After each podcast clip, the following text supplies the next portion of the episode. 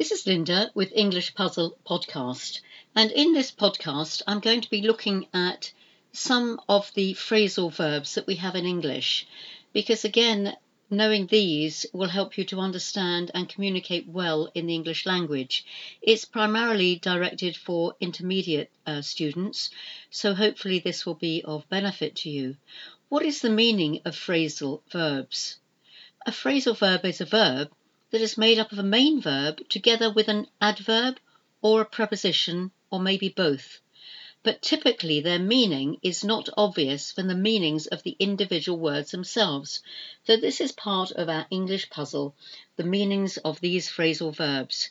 Today I'm going to be looking at two of them.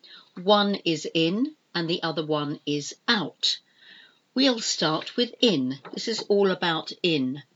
So I'm going to give you some examples and then we'll put some meanings to them so you can understand. James isn't a party animal. He prefers to stay in and watch a film on TV. He prefers to stay in. That means not to go out. He wants to stay in. He barged into my room without knocking. I was so embarrassed. He barged into my room. And this means to enter without asking, to enter without asking. Claire is raking it in. I should start my own company too. Raking it in means to earn a lot of money, to earn a lot of money. I think I could squeeze in another helping of dessert. I think I could squeeze in another helping of dessert.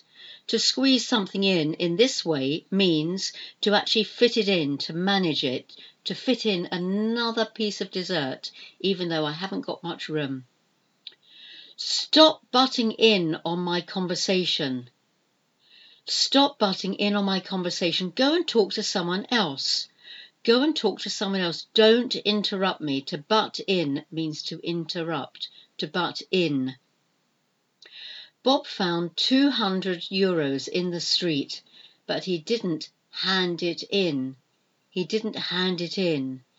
That means, in this case, he didn't give it to someone, um, give it to someone in authority. He didn't hand it in.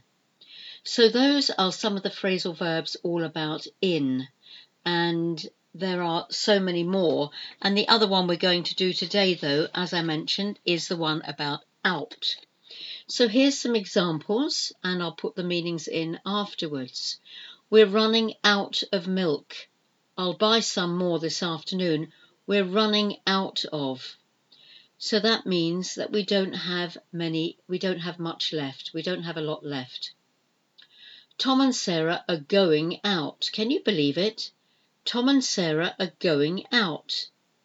They're going out. To go out, to be a boyfriend and girlfriend. They're going out together. Um, so it's more than just going out of the door. They're actually going out. Him and her, they're a boyfriend and girlfriend.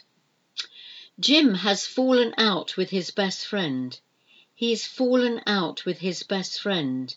And that means that he has stopped being friends with someone. He's not friends. He's fallen out with them. Bill loves to go to the gym. He works out every morning. He works out. You've probably heard this expression.